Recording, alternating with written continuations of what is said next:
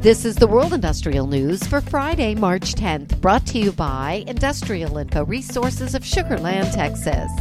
The ever flourishing field of artificial intelligence, particularly its role in social media platforms, is driving much of the demand for data centers in tech hotspots across the U.S., including areas near Austin, Texas, and Portland, Oregon.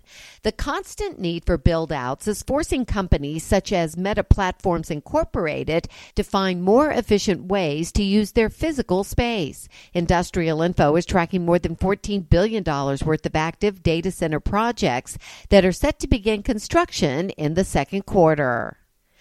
United States Steel Corporation announced last week it has signed a non binding memorandum of understanding with Carbon Free Chemical Holdings, LLC, to use Carbon Free's proprietary technology to capture carbon dioxide emissions at the steel producers Gary Steel Works in Indiana.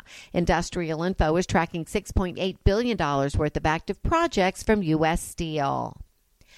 Founded in 1960, Gray Construction has grown to become a leading construction firm in the U.S. Industrial Info is tracking more than $12.5 billion worth of U.S. projects involving Gray, covering a range of industries, including industrial manufacturing, food and beverage, and metals and minerals. And the U.S. and Canadian aluminum industry experienced 4.8% growth in demand in 2022. Despite a slowdown during the second half of the year, the Aluminum Association said this week.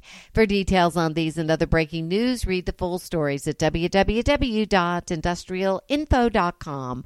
I'm Peggy Tuck, reporting for Industrial Info News.